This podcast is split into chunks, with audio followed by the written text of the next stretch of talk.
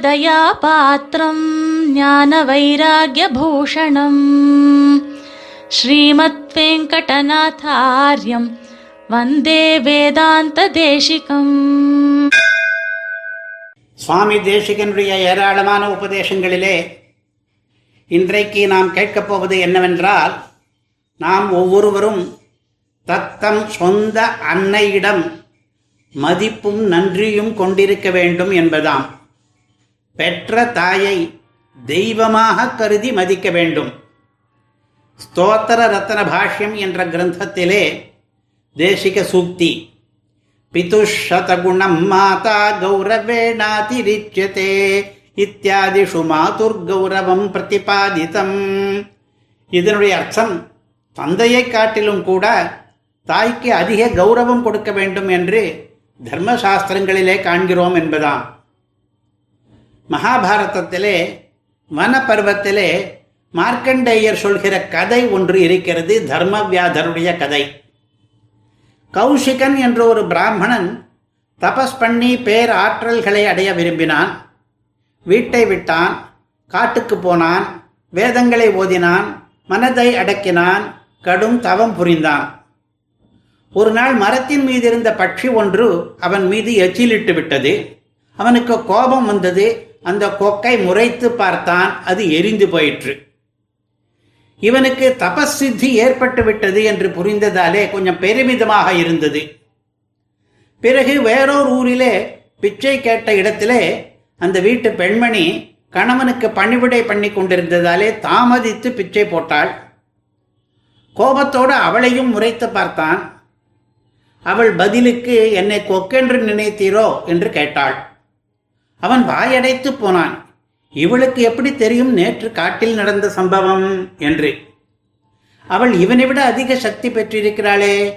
அவளிடமே தர்மோபதேசம் கேட்டான். அவள் கோபித்துக் கொள்வது அதர்மம் என்பதை விளக்கினாள். பிறகு மிथिலையில் உள்ள தர்மவியாதன் என்பவரிடம் தர்மோபதேசம் கேட்டுக்கொள்ளும் என்று சொல்லி அனுப்பினாள். இவன் நெடு வழி நடந்து மிதிலைக்கு போனான். விசாரித்து அந்த ஆள் இருக்கும் இடத்துக்கு போனால் இவனுக்கு ஏமாற்றமாயிருந்தது. ஏனென்றால் அந்த ஆள் கசாப்பு கடைக்காரனாக இருந்தான். ஆனாலும் ஆச்சரியம் என்னவென்றால் இவளை அனுப்பிய பதிவிரதை பெண்மணி இவனோடு உரையாடியதை அவன் அறிந்திருந்தான். அதனால் அதிக மதிப்போடு அவனிடம் தர்ம சூக்மங்களை கேட்டான் இந்த கௌஷிகன் அவன் என்ன பண்ணினான்? கடையிலிருந்து வீட்டுக்கு அழைத்து போய் இவனை உபச்சரித்தான் தன்னுடைய பெற்றோர்களுக்கு பணிவிடை செய்வதுதான் தன்னுடைய உயர்ந்த தர்மம் என்றான். கௌசிகனுக்கு எத்தனையோ விதமான அறங்களை எல்லாம் போஜித்தான் துவயா ந பூஜிதா மாதா. நீ உன் அன்னையை பூஜிக்காமல் உபேட்சித்து விட்டு தபஸ் பண்ணுகிறாய். இது தப்பு என்றான். துஷ்கரம் குருதே மாதா விவர்தஜதி யா பிரஜாக என்கிறார் மார்க்கண்டேயர் இன்னொரு இடத்திலே ஒரு பிள்ளையை பெற்று வளர்க்க எவ்வளவு தியாகங்களை புரிகிறாள் அன்னை. அவளுக்கு பணிவிடை செய்வதை காட்டிலும் பெரிய தவம் உண்டோ? கௌஷிகனுக்கு புரிந்தது. தன்னுடைய தாயாருக்கு பணிவிடை செய்து கொண்டு வாழ்கிறேன் என்று அவரிடம் உறுதியளித்துவிட்டு தன் வீட்டுக்கு வந்து சேர்ந்தான் அன்னைக்கு பணிவிடை செய்வதே பெரிய அறம் என்பதை நாமும் உணர்ந்து கொள்ள வேண்டும்.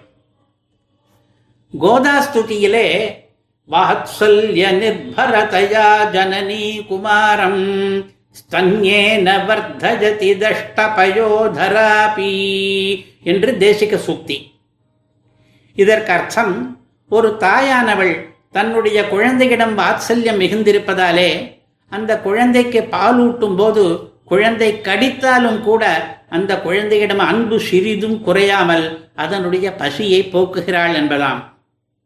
தாயன்புக்கு ஈடாக எந்த அன்பும் ஆகாது. குழந்தை பருவத்திலே நமக்கு நம்முடைய அன்னை ஏராளமான உதவிகளை செய்திருக்கிறாள். இதற்கு நாம் கைமாறு செய்யவே முடியாது. அவளிடம் மதிப்பும் மரியாதையும் நன்றி உணர்வும் கொண்டிருப்பது மிகவும் முக்கியம்.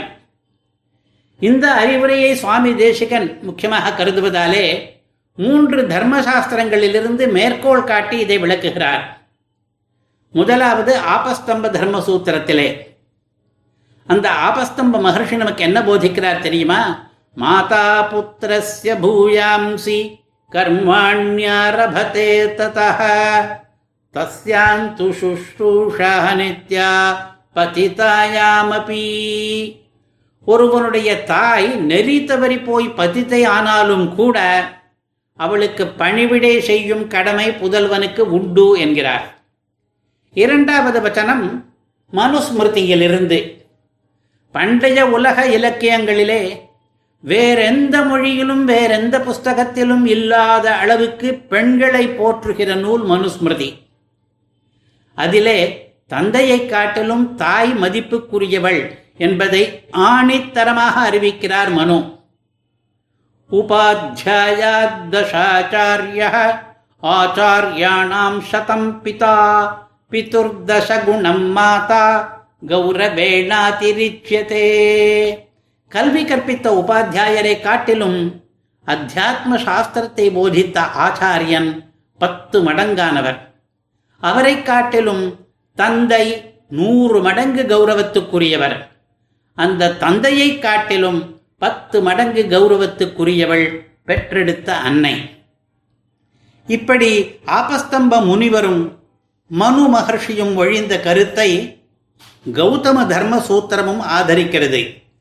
ஆச்சாரிய சிரேஷ்டோ குருணாம் மாதேத்யேகே என்று கௌதமருடைய வச்சனத்தை மேற்கோள் காட்டுகிறார் தேசிகன். நம் மதிப்புக்குரிய மூத்தோர் பலரை நாம் குருவாக கருதும் போது அந்த குருக்களிலே சிறந்தவர் யார் என்று கேட்டால் ஆன்மீக கல்வியை கற்பித்த ஆச்சாரியரே சிரேஷ்டர் என்று சிலர் சொன்னாலும் ஈன்றெடுத்த தாயே சிறந்தவள் என்பது பலர் கருத்தாக இருக்கிறது. இதுவே தேசிகனின் கருத்தும். அதனால்தான் மாதா பிதா என்ற ஸ்லோகத்துக்கு உரையிடும் பொழுது தாயினுடைய பெருமையை பறக்க பேசுகிறார். தமிழ் நீதி நூல்களிலே புகழ்பெற்ற உலக நீதி என்ற நூலிலும் நீதி இதுதான் முதன் முதல் நீதி. அன்னையும் பிதாவும் முன்னறி தெய்வம் என்பது. உபனிஷத்து போதிக்கிற நீதியிலேயும் மாத்ரு தேவோபவ என்பதற்கு பிறகுதான் பித்ரு தேவோபவ என்று வருகிறது. தாய்க்குத்தான் முதலிடம். தாயினில் சிறந்த கோயிலும் இல்லை என்று மூதுரை. அவளுக்கு பணிவதும் அவளுக்கு பணிவிடை பண்ணுவதும் நம்முடைய காரியங்களிலே பிரதானமாகும். வடமொழியிலே ஒரு பழமொழி இருக்கிறது. குபுத்ரோ ஜாயேத கொச்சிதபி குமாதான பவதி என்று. உலகிலே கெட்ட புதல்வர்கள் பல பேர் இருக்கிறார்கள். இவர்களை கூப்பூத்திரர்கள் என்கிறோம். கூப்புத்திரர் இருக்கலாமே தவிர எங்கே தேடினாலும் குமாதா கிடைக்கவே மாட்டாள். எந்த மாதாவும் குமாதா கிடையாது. எந்த அன்னைக்கும் தாய் பரிவு குறைவதே கிடையாது. மாதா என்றாலே அவளுக்கு ஒரு தெய்வீக தன்மை இருக்கிறது. அதனாலே நாம் குபுத்திரர்கள் ஆகாமல் மாதாவை கௌரவிக்க வேண்டும். வந்தே வேதாந்த தேசிகம் கவிதார்க்கிக சிம்ஹாய கல்யாண குணசாலினே ஸ்ரீமதே வெங்கடேஷாய வேதாந்த குரவே நமஹா.